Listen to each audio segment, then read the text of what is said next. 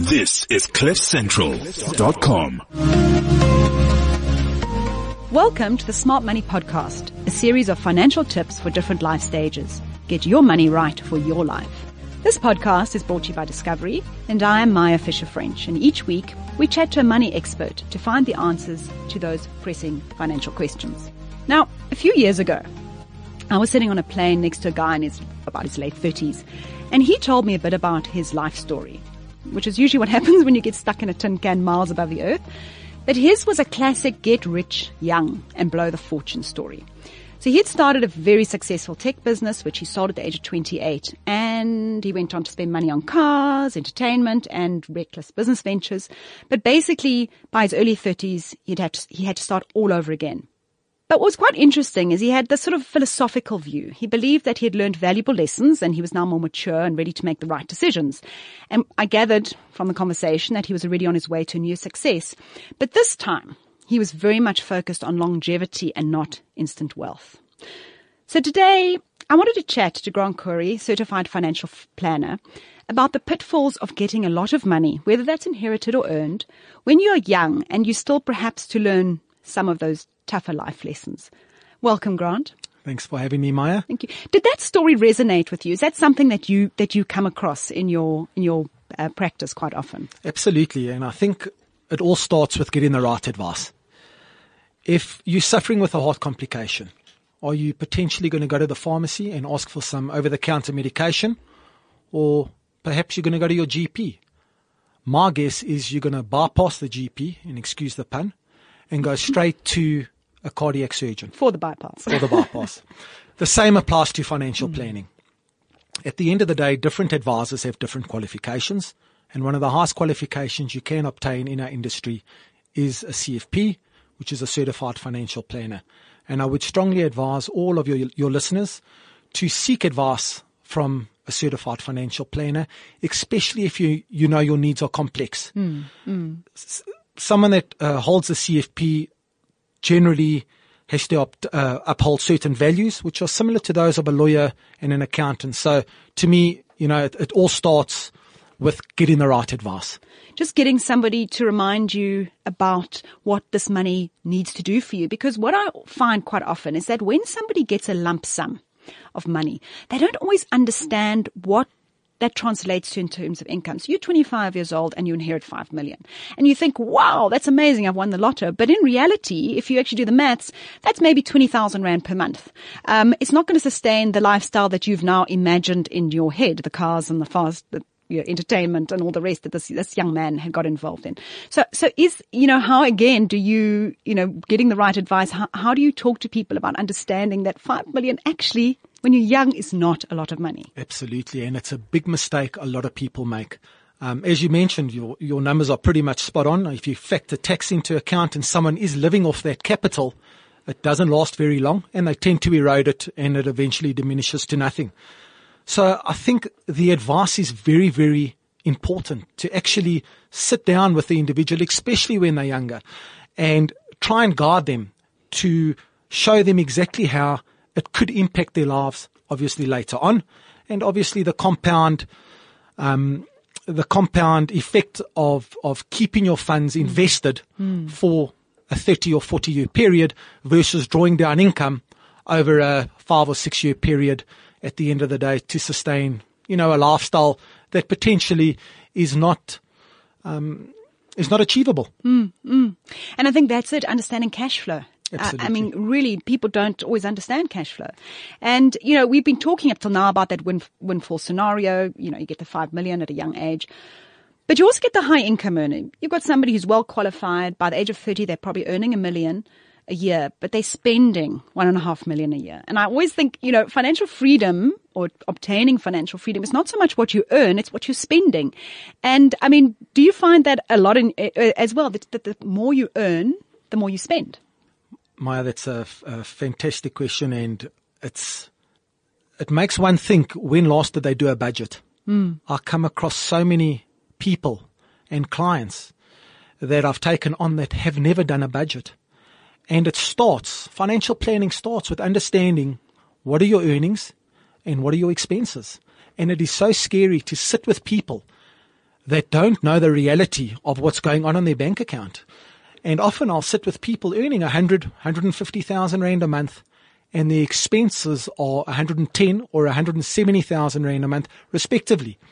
So they're actually earning, or they're actually spending more than they're earning. But they, they, don't realize that because they're using credit it. cards, the they're using they don't realize it is when they get their bonuses, if they mm. work in a corporate, mm. that bonus comes in and it generally settles overdrafts, school fees and other bits mm. and pieces that mm. they've put on the back burner and they're in the same position again.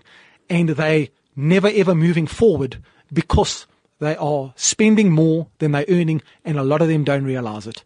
You know, I'm, this reminded me of in 2008, you know, the financial industry, uh, you know, a lot of the, this banking world and that live a lot for bonuses. There's a lot of bonuses that come along and those bonuses paid the private school fees. And then 2008 came and no bonuses happened and people suddenly woke up to that realization that they didn't have money to pay their kids' school fees. They didn't have money to settle a credit card because it was always paid by the bonus. So I mean, I think what you're saying is, is very true. Mm. Um, a very, very, and so, so now you, you get that young person sitting in front of you. Well, not so young anymore. Now they may be in their early thirties, but they've blown kind of five years of opportunity. Um, and what that means in terms of catching up. Mm. So personally, I mean, I wish I started at the tender age of 22 or 23 and, you know, unfortunately, I'm in the, the pool that didn't. And, you know, when I look at my own financial plan, if I had started at the age of 22 mm. with my retirement structure, oh, my, my numbers would be looking vastly different.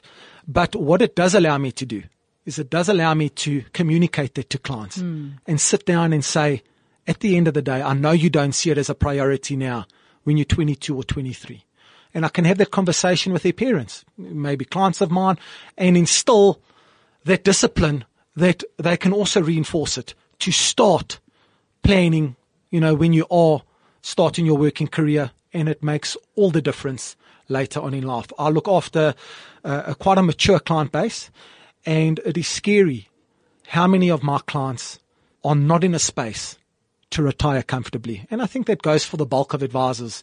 You know, people in general um, they may have a good couple of million, tens, twenties of million, but at the end of the day, when you've got to revert that back into income, mm. Mm. there are generally shortfalls on someone's portfolio. And it's sad because you walk in this road with them and you potentially know that they're going to run short or they may not be able to maintain their current standard of living that they've enjoyed for the last 10 or 20 years. I think it must be so hard when you're 25 to think that one day you're going to get to 65 and you're still going to want to have a good life. It's sort of like, well, I'll spend it all now and have the good life now because really, what does a 65 year old need money for? But, you know, you get to 65 and, and I think it must be so hard to suddenly realize that you're going to have to cut all of that, all that hard work you've done, all that effort you've put into your life and you're not living the lifestyle that, that, that you hoped for. Mm, absolutely. And I think also changes in um, and, and, enhancements in the medical industry are awesome. allowing us to mm. live longer. So that adds more complexities in terms of someone retiring at mm. 65 and potentially now living to 100, where we would normally cater for 20 years, 25 years mm. in terms of retirement income and providing in, sufficient um, uh, funds. Now you may need to change those those numbers mm. and, and run for 35 or 40 years if, if someone's going to live to 100 or beyond.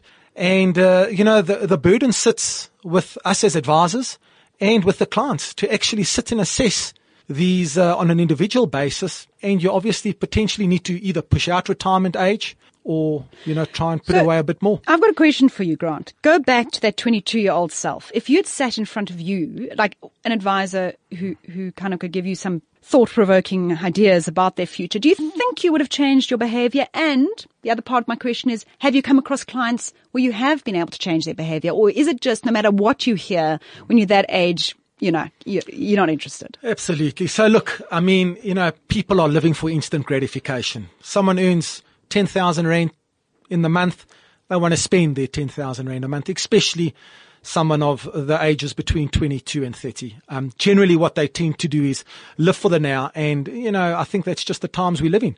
I believe if I sat in front of someone that came highly recommended and someone that I trusted and they said to me, you got to take 10 or 15% of your salary, hmm. of your gross salary. So it's very different between your net and your gross. So of your gross salary and start cutting that up into short term, medium term, and long term savings for the various goals you want to put in place for yourself, whether it's to buy property in the next couple of years, whether it's to potentially invest in a business in the next 10 years, and long term, obviously, for retirement. And I believe that people build habits.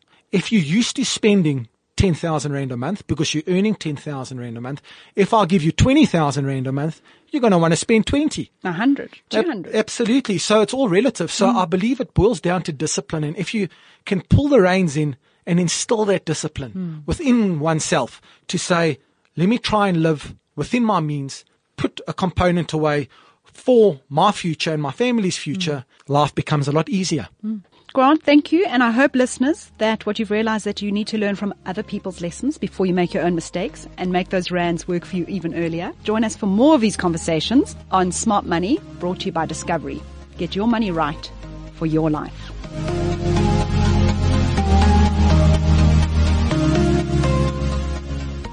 This is CliffCentral.com.